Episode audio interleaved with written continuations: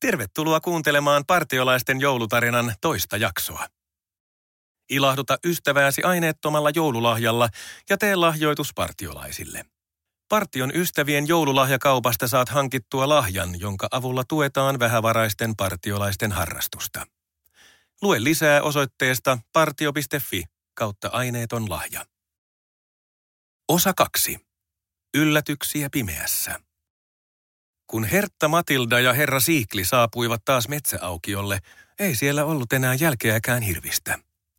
Ilta oli laskeutunut ja taivaan kansi täyttyi miljoonista tähdistä. Matilda ja Hertta olivat hiukan pettyneitä. He ajattelivat, että omenoiden lahjoittaminen olisi tehnyt hirvistä hiukan kesyjä ja mahdollisesti heidän uusia ystäviään. Herra Siikli näki lasten surkeat ilmeet ja tiesi oitis, mistä kenkä puristi. Kuulkaas, kun villieläimillä on aivan omat polkunsa ja seikkailunsa. Varmasti ne ovat hyvin kiitollisia, mutta ne vain haluavat elää omaa vapaata hirven elämäänsä, hän lohdutti. Niin kaikki kolme lähtivät tarpomaan kohti kuokan syrjää, sen lämmintä mökkiä ja illallista, joka odotti uunissa valmiina. Lumi narskui kenkien alla, ja tienoo ympärillä muuttui hiljalleen sinisestä läpitunkemattoman mustaan. Silloin herra Siikli sytytti tulen lyhtyynsä, jota hän oli pitänyt mukanaan repussa, eikä aikaakaan, kun pimeyttä valaisi elävän tulen lämmin hehku. Herra Siiklillä oli tapana laulaa matkaa tehdessään tarpomislaulua, ja niin hän teki nytkin. Hertta ja Matilda rakastivat tuota laulua, ja pian he kaikki lauloivat mukana.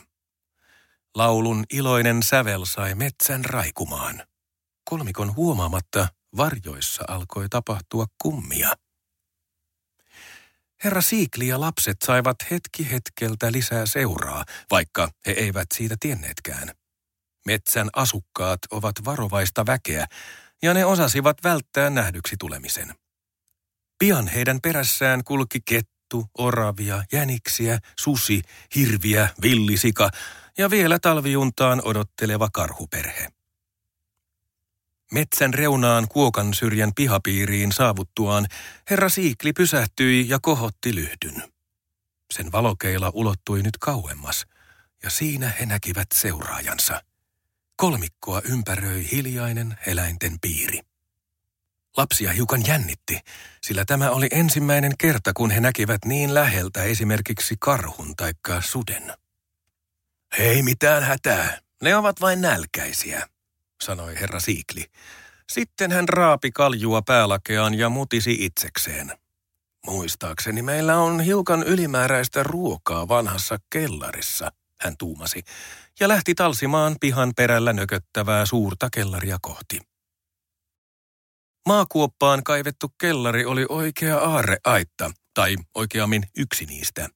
Herra Siiklin lempipuuhaa oli kaikenlainen säilöminen ja ruuan laittaminen, joten tähän aikaan vuodesta talon kaikki kolme kellaria pullistelivat itse tehtyjä herkkuja. Hyllyillä oli sievissä pikkupurkeissa pikkelsejä, hilloja, etikkakurkkuja, kuivattuja sieniä ja kaikkea muuta, mitä saattoi talven kuukausina kesästä kaivata.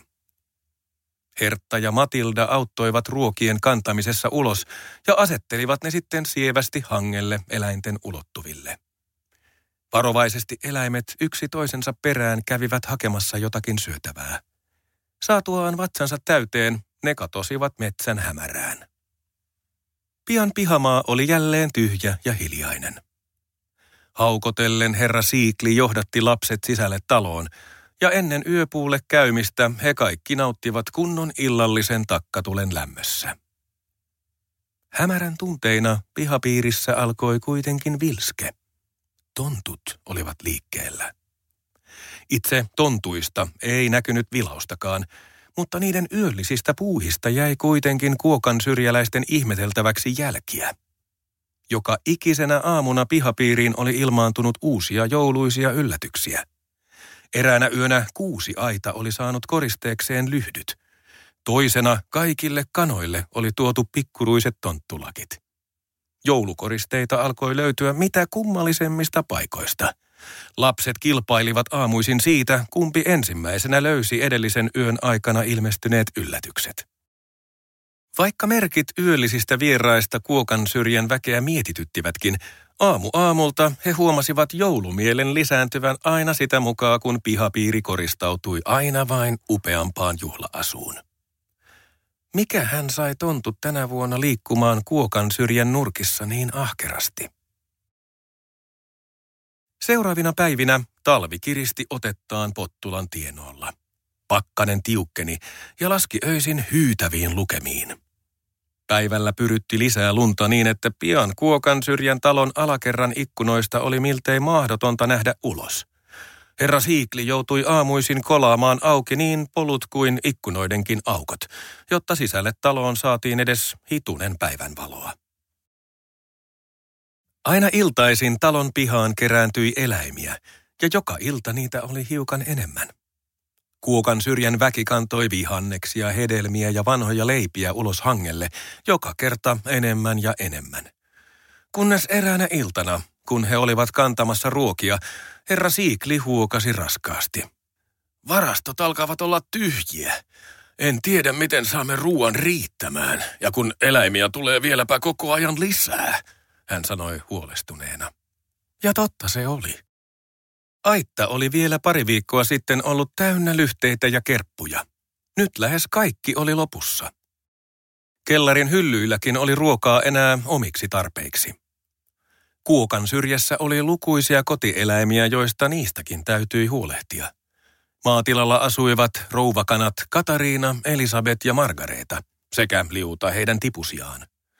Sekä täytyyhän tilalla olla kukkokin, ja sitä virkaa hoiti äänekkäästi kukko Napoleon. Lapset rakastivat omista eläimistään huolehtimista. Joka ikinen aamu he heräsivät siivoamaan tallit ja karsinat, harjaamaan pullaponin ja kantamaan vettä kaikille eläimille. Mutta nyt lapset ymmärsivät metsän eläinten tilanteen vakavuuden. Illalla nukkumaan käydessään sisarukset supisivat pitkään peiton alla. Heillä oli tapana nukkua lastenhuoneen lattialla siskon pedissä, vaikka molemmilla oli omat mukavat sängyt. Lasten sängyissä sen sijaan nukkui aina muutama talon kissoista tai vahtikoira Mauno, joskus joku kanakin. Nyt siskonpedin suuren täkin alta loisti taskulampun himmeä hohde ja kuului kahden lapsen kiivas sipinä. Tämä on vaikein talvi vuosiin, ja metsän eläimet eivät selviä tästä ilman apua, Matilda murehti. Meidän on keksittävä jokin ratkaisu.